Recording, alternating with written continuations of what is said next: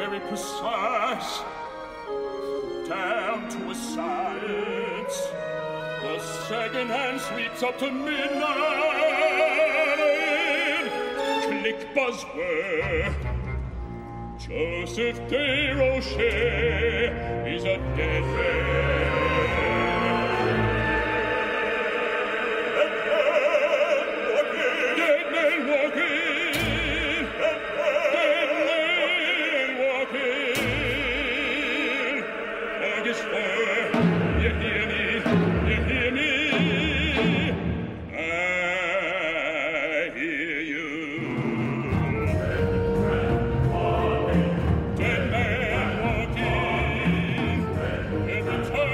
This is Dominic Preziosi, editor of Commonweal. You just heard bass baritone Ryan McKinny performing as the condemned murderer Joseph DeRocher in the Metropolitan Opera's new production of Dead Man Walking, adapted from the memoir by Sister Helen Prejean, who is played by acclaimed mezzo-soprano Joyce DiDonato. It's been performed on stage for the past several weeks and will be broadcast live to cinemas across the world this coming Saturday, October 21st, on this special episode of the Commonweal podcast, I'm joined by McKinny and Sister Helen Prejean herself for a conversation about Dead Man Walking, the opera, the book, and why its message of mercy, forgiveness, and redemption continues to resonate with audiences today. That's coming right up on the Commonweal podcast.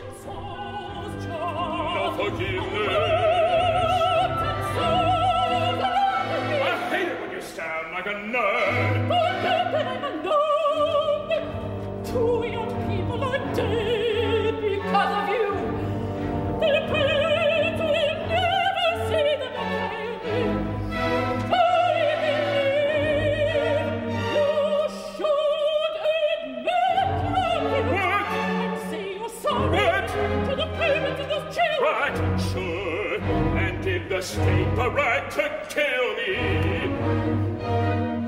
That clip was from the duet Forgiveness is in Our Hearts and Souls, and it captures the predicament of the character Joseph DeRocher at a critical moment of Dead Man Walking. I'm incredibly grateful to be joined today by Ryan McKinny and Sister Helen Prejean. Ryan and Sister Helen, welcome to the Commonweal podcast. Thank you. Great to be here. Thanks for having us. So, Ryan, you're in the midst of the final week of performances of Dead Man Walking. And to start, tell us about the production a little bit. Why is it so significant, and what has it been like to perform this role? And how have audiences been receiving the opera? Yeah. So the biggest thing about why it's significant is it's the Metropolitan Opera, which is the most important and prestigious opera company in the world. And as this work has been, as I'm, I'm sure a lot of your listeners know, it's really the most popular modern opera around and has been performed a lot, but has never been performed at the Met. So bringing this to New York audiences has been really amazing. And this production that Ivo van Hove directed, it really hones in on the emotional story, particularly that my character and Sister Helen's character go through, but really everybody um, kind of takes away the stuff, the props and sets that you might normally expect in this opera and lays bare really the emotional storytelling of it. We've had standing ovations every night, but I think more importantly, you feel the kind of the way the audience is with us in every moment. You know, I have a big a couple of big moments of silence, which you don't hear that often in opera. And you could just hear a pin drop in, in every single performance. And so it's been really incredible. And then talking to audience members afterwards, people have been really touched by it. I will say that the performance I was at, the ovation lasted for quite a long time that night and was definitely deserved. So, Sister Helen, of course, you've played a, a huge role in adapting Dead Man Walking into an opera, and you were present for opening night at the Met earlier in the fall. How did seeing this production resonate with you this time around? What was it like? Oh, well, you know what? It's like I've probably been about maybe 12, 14 times in different places. But I knew that this at the Met had that feeling of historicity to it. It- This mm. is a moment in history that we've arrived at the Met, which means it's going to go out all over the world. And you know what I'm glad about? The death penalty is pretty much a secret ritual. Over 1,500 executions have happened in this country. We have shot people We have gassed them. We have electrocuted them. We have lethally injected them. And nobody sees it. Mhm. The public doesn't see it. And I knew the Met, where you have live drama and where you have music to guide your heart, was going to take people into deep places, even those who come into it maybe because it's more than about the death penalty. It's not about an issue. It's about human hurt. How do you move on? How do you forgive? And so I knew its significance. And I, and then seeing Ryan and Joyce do it, I got to mm-hmm. tell you, it was very uplifting for me. And it mm. gave me hope and courage that we're going to be able to finally shut down every execution chamber in this country. But it is going to take work. Mm-hmm. The production was accompanied by some events that took place off stage. I guess there was a dress rehearsal that was attended by activists and formerly incarcerated persons, and there was a performance of the opera inside the walls of New York's Sing Sing prison. Can you tell us about that? How the idea for the performance come about? And then Ryan, you can speak to maybe what it was like to perform there. Yeah, sure. Joyce has been working with men at Sing Prison for, I believe, eight years. And she is part of a program facilitated through Carnegie Hall and brought the idea to the Mets general manager, Peter Gelb, not only to do a performance there, but to teach some of these men who are in this music program the chorus parts and have them perform with us. And it was an involuntary thing. It was two days after opening. So for us opera singers, that's a pretty quick turnaround. And she asked the whole cast, if you want to do this, you're welcome to. You're not obligated.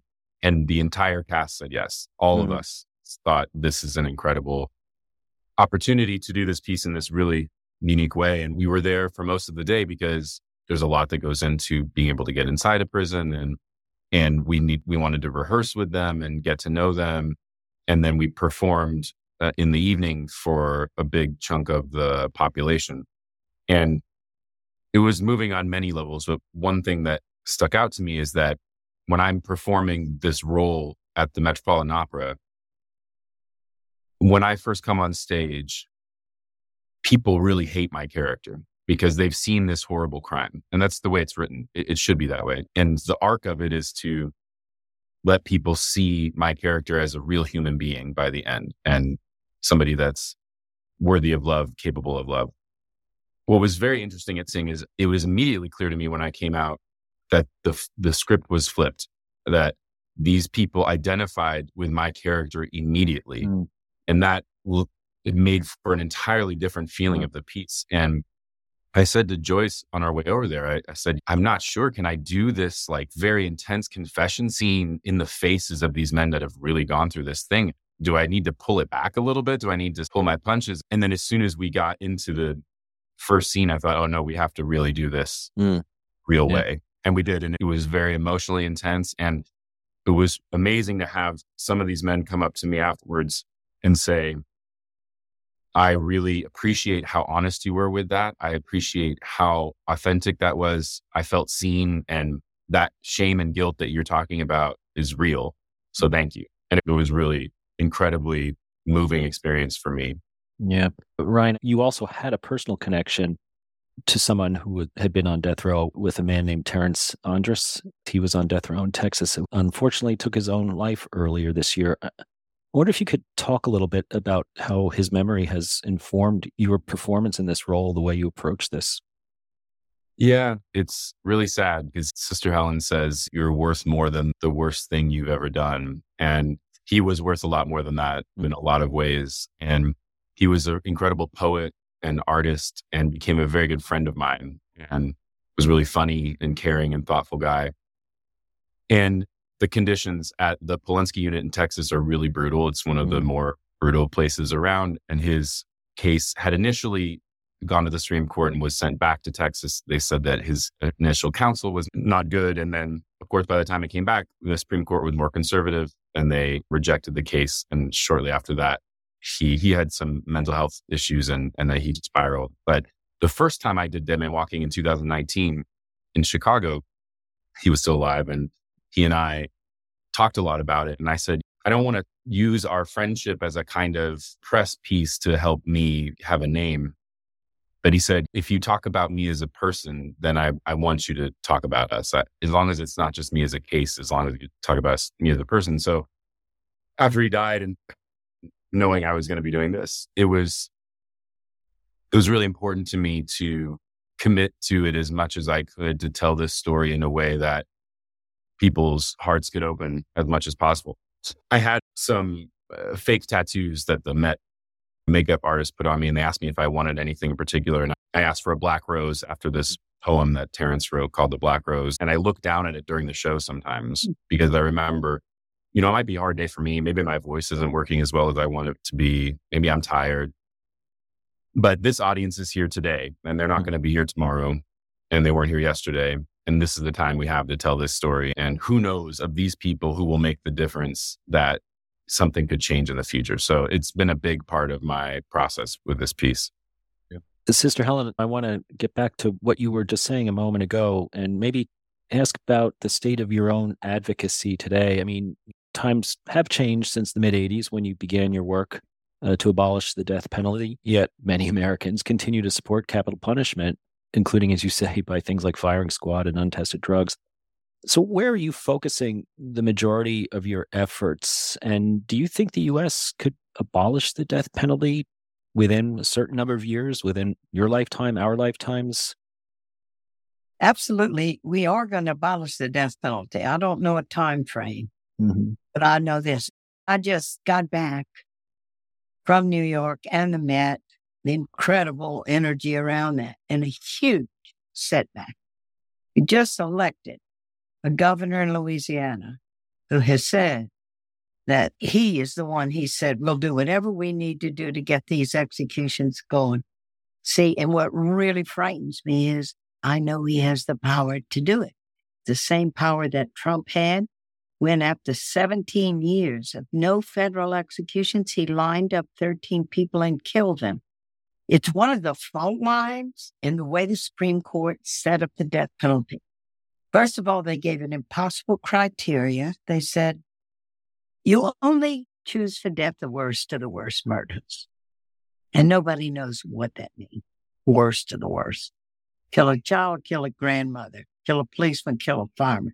Who knows what worst of the worst is? And then they couple that very fuzzy criteria with complete discretion of prosecutors to seek death and to see it through or not.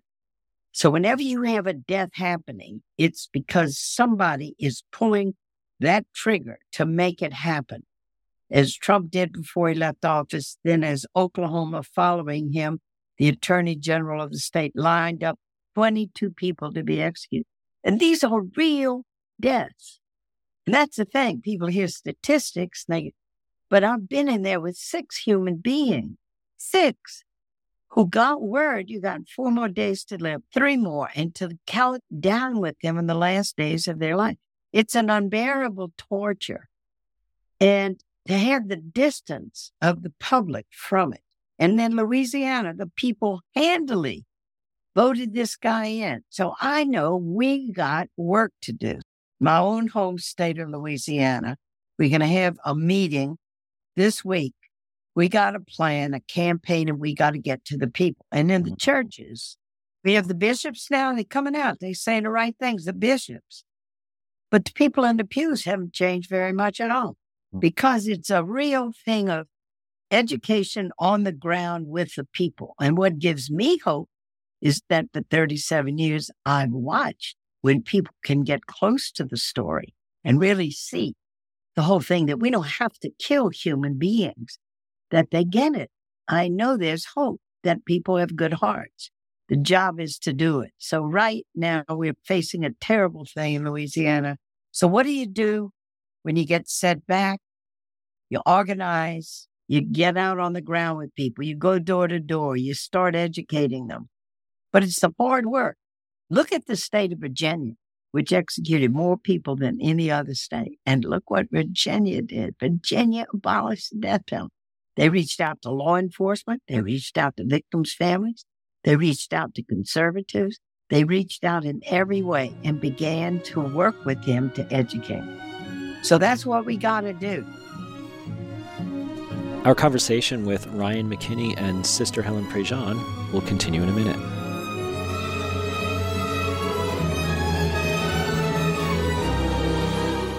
I'm Claudia Avila Cosnahan, Director of Mission and Partnerships at Commonweal. One thing I love about Commonweal is our spirit of curiosity. It shapes everything we do, from religion to politics to culture and the arts. Consider becoming a Commonweal Associate today just visit commonwealmagazine.org forward slash donate. Your gift helps support everything we do, including this podcast. Now let's get back to the conversation.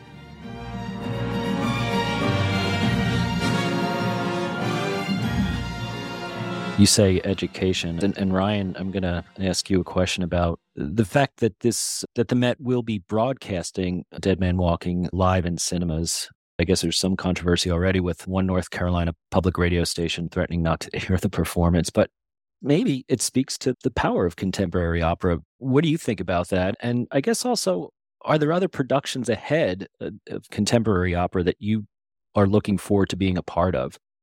Yeah. So that North Carolina radio station, in fact, changed their position after the outcry. It was quite a silly uh, position, frankly, because the idea that Dead Man Walking and these other contemporary operas have themes that are inappropriate. I don't know if anybody listening has ever heard an opera or heard of Carmen or exactly La Traviata, but these are not exactly PG themes. Um, mm-hmm. Opera is known for murder, rape, all kinds of terrible goings on. And so, of course, Dead Man Walking actually fits right in with that, but has this incredible, uplifting way of presenting it. I think it's great though that people are talking about this, that people have strong opinions, that it's only in recent years that opera has been this kind of museum art form. When Verdi and Wagner and Mozart were writing operas, these were political statements and were relevant to what was going on in these people's lives that were watching them. And they weren't just for the elite, they were for the people. And so I think that the Met kind of going back to this idea of we're going to do things that are really relevant to our audiences and to what's happening in our lives today is wonderful. And I'm, I have a, a few um, modern operas coming up in my life that I can't quite announce yet, but I will say that anybody that can check out Malcolm X at the Met or Florencia are two really incredible newer pieces that I think speak to themes that really matter to people right now. I'm, I'm really proud of the Met for making this change. I think it's really the future of opera. Mm-hmm. mm-hmm. Sister Helen, speaking of the Met in particular, there's an interview with you in the playbill for Dead Man Walking, which is a it's a lovely interview. And there's a phrase you use though in in that interview, and you say, "quote We really are a life people." And that kind of jumped out at me when I read it. I was sitting there as the before the performance was ready to get underway, and I made a mental note of it and folded the page. What did you mean by that? And I guess what would it mean for Catholics to really embody that? Oh yeah, that was the heart of my conversation with Pope John Paul II. I said I meet a lot of Catholics who said they're pro-life. What they mean is they're for innocent life, but not guilty life they're all for execution.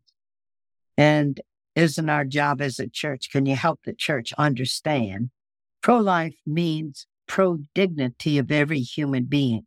It's in alignment with the Universal Declaration of Human Rights and the dignity of every person. I described to him in that letter, Dominic, of what it meant to take a human being who was alive and walk with him and he was saying, just pray God holds up my legs. And he strapped down, rendered completely defenseless. And I think the power in the opera is this is done in complete silence of the killing of Joseph DeRocher. All you hear is the machines, and we try to mechanize or mask the killing of human beings. My lethal injection, we're just, quote, putting people to sleep. So we really are a life community, means the American people are a life people. And actually, the Constitution made it very hard to sentence a person to death. You have to have unanimous jury. If even one on that jury has a reasonable doubt by any of the elements in prosecution, All of those are ways that people live. So the Constitution is bending over backwards because it's pro life. And then the only way that you have all of this, these shenanigans that go on are by political people who up their own political career by cutting a notch in their belt and getting a death. And that's, that's just what's happened in Louisiana. The governor, we're going to be tough on crime. They have ridden that wave of tough on crime. Now, as people wake up, it's much more about being smart about crime. And look at the huge expense. You want to be pro life? Look at the millions we're going to spend in Louisiana to kill people. When victims' families have so many real needs, they need counseling, their marriages break apart, they need unemployment, help because they lose their jobs, they lose focus. They need a whole lot of help from the state, but we're putting it into death instead of to life. I've been with audiences all over this country in every state, in major cities, six, seven, eight times. Give people a chance. They're going to go for life. Most of them say, Well, I didn't know it was like that. Because they don't know anything about it. They don't know how it's only poor people, how racist it is, how people with mental problems, well, they knew right from wrong, the prosecutor will say. So, anyway, it's all about waking up. I know I'm a servant of the story. And to see that story come alive on that Met stage had to be one of the most satisfying feelings of my entire life. Mm-hmm. Uh, so, Ryan, there's a, a, a, few parts in your performance where you really demonstrate this amazing physicality. One portion in particular where you're doing uh, a series of push-ups, and I wonder if you could just talk about uh, how that factored into the way you wanted to play this role, or what that meant for you in this performance.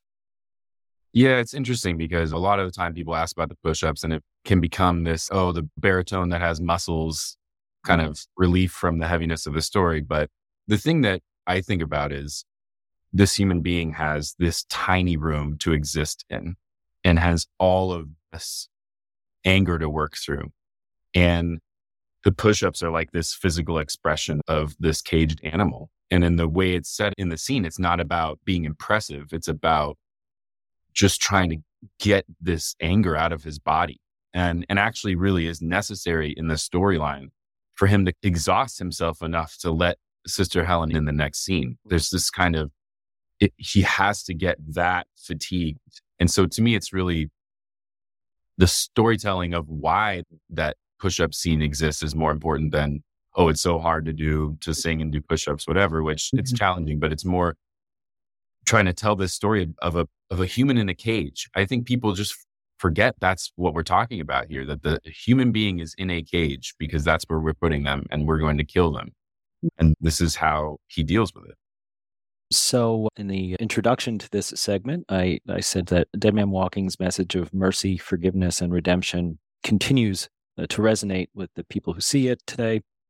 And I'm going to ask each of you, why do you think that's the case? And maybe even though you are both so close to it, maybe you can talk a little bit how it resonates with you. And, and Ryan, why don't you go first? Yeah, I think there's a couple things that stand out to me. I think Sister Helen's amazing book and the amazing story of her life, one of the things that jumps out is we think of the things these people have done as separate from us. That there's so what a thing awful people do. But I think deep down, like we actually know that's not true. We know that we're the same kind of people that they are. And many of us have done things that we have a lot of shame about, things that maybe don't rise to that level. But the understanding that someone that's done the worst thing you can imagine could be forgiven, could find redemption, could be released from that means that you yourself, that I myself could be released from whatever I'm holding. Mm-hmm. And when you add Jake Heggie's music, that Sister Helen says this so eloquently, but that music guides your heart, right? It, the story is the structure, but you don't have to understand it. You don't have to agree with it to have that music enter you and open you up. And you don't just feel, oh, I could forgive this person that did this terrible thing. It's, I could be forgiven for whatever I've done, even if that's something really terrible. Or I could forgive somebody that's done something to me, even if it doesn't rise to the level of someone going to prison. And I think that's a really universal experience for human beings. This holding on to what we've done wrong and what's been done wrong to us and not being able to let it go is such a blocks the joy in our lives. And when you release that, even though this story is really sad, right? It's a sad opera to most people, but you talk to people afterwards and they have all of this joy because they're released from this um, feeling of hate that sort of pervades everything right now. And I think that's the way the music does that without you having to really think about it. And then the framing of the story, it, it it's can be very transformational. And and I think also there are some people who it makes very angry because I think they're not ready to have that transformation. And that's fair. Not everyone is in that place in their lives, but I, I think that's why it elicits such visceral reactions. Yeah. Uh, Sister Helen, what about you? Talk a little bit about how it still works its spell on you or how it still resonates with Yeah. you. Well, you know what I love about it is that I'm presented in such a human way. Mm. Because I did make mistakes. I didn't know what I was doing. Tim Robbins' famous little thing that he'd say while he was working on the film was the nun is in over her head. I was. I Mhm. was. Mhm. And boy, there's that scene in the opera when I'm between the victim's family saying, You don't know what it's like. The mother of Joe going, You don't know what it's like. And I was over my head. And I made the mistake of not reaching out right away to victim's family Mhm. and learned from that. And so I love that what Sister Helen Ari is my journey to Christ, to the people, to myself. made me wise, make me strong, make me human. So it's a very human story of me. And I like it. They don't present me as this hero who just takes care of every challenge that comes along. And I, I like it that it presents me as a human being. It's the way I wrote the book. Mm. And I found out when you write a book, maybe if I'd been an expert on the death penalty that wrote Dead Man Walking, people would have started fighting me on the first page. Oh, yeah, you're an expert. Oh, and- but people open the book and they go, well, the nun doesn't know what she's doing. Let's see what happens to her. So it makes it easier to bring people into the journey because you got another human being. Sister Helen and Ryan McKinny, thank you so much for being with us at the Commonweal podcast. Thank you. Thanks. Great being with you.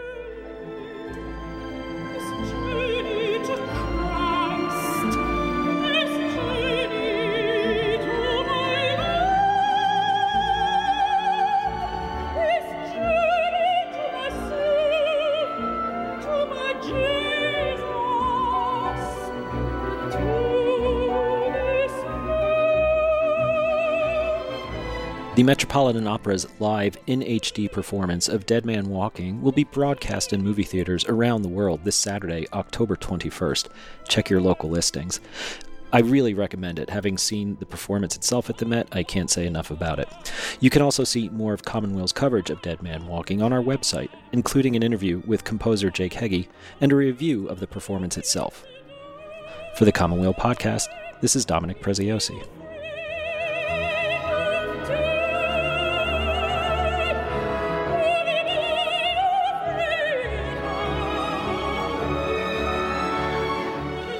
The Commonweal podcast is produced by assistant editor Griffin Oleynick and the Commonweal staff in partnership with Sandberg Media.